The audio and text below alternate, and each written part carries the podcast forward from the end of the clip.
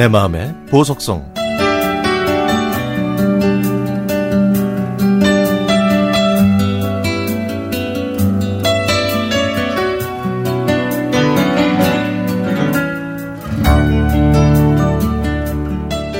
몇 번의 이별이 있었기 때문에 저희 집에는 더 이상 반려견을 키울 일이 없을 거라고 생각했습니다. 첫 번째 강아지는 말티스, 두 번째는 골든 리트리버.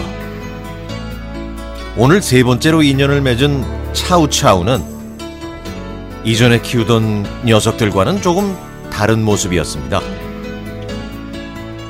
한쪽 다리를 질질 끌고 다니는 두 달 된 차우차우. 어미가 세 마리를 낳을 때 주인이 돌봐줬어야 했는데 당시 이 어미를 키우던 가족이 밖에서 일을 보는 바람에 어미의 뒷다리에 눌려서 절룩거리면서 걷게 됐죠.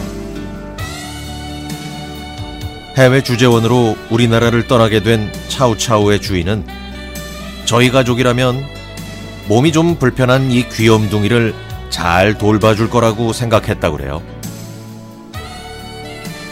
두 번 다신 인연을 만들지 말아야겠다고 결심을 해놓고는 금방 오케이 해버린 우리 가족들. 그 다음은 이름 짓는 게 관건이었죠. 저희 집이 낯선지 이 녀석은 소파 밑으로 들어가 나오려고 하지 않았습니다. 그리하여 다시 시작된 강아지와의 가족 관계. 다시는 안 하려고 했지만 신기하게도 다시 하게 되는 사랑. 사랑은 마음대로 되는 게 아니라 물처럼 흘러 들어오고 흘러가는 게 맞나 봅니다. 차우차우를 보고 있으니까 갑자기 제 첫사랑과의 추억이 떠오르는 거예요.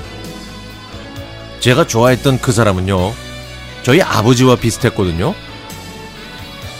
아버지는 마음이 너그러우셨고 어머니는 속이 좁아서 늘 아버지를 들들 볶아대셨습니다. 어느 날 아버지가 하얀 구두를 사오시자 어머니의 잔소리는 하루 종일 계속됐습니다. 제 눈에도 분위기가 심상치 않아 보였는데 결국 우려했던 일이 터지고 말았습니다. 아버지가 새로 사신 그 하얀 구두를 가위로 썩둑썩둑 다 잘라버리신 거죠. 저는 정말 놀랐고요. 어머니도 아이고 미쳤어요 하시면서 두 동강이 난 흰 구두를 집어 드셨습니다.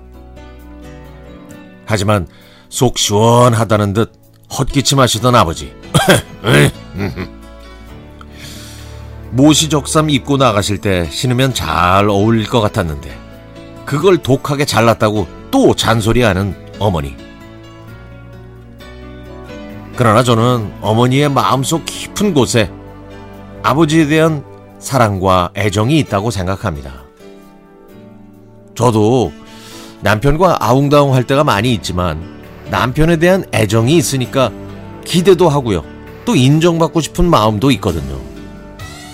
그러다가 서운한 일이 생기면 화도 내게 되고 다투기도 하는 거죠. 이런 사랑을 바탕으로 새로운 가족이 된 차우차우와 또 기나긴 여정을 시작합니다. 저희 가족의 사랑을 받는 이 녀석이 잘 자라주길 바라면서 요즘은 주위 사람들한테 이름을 공모하고 있습니다. 이 귀여운 강아지한테 과연 어떤 이름이 좋을까요?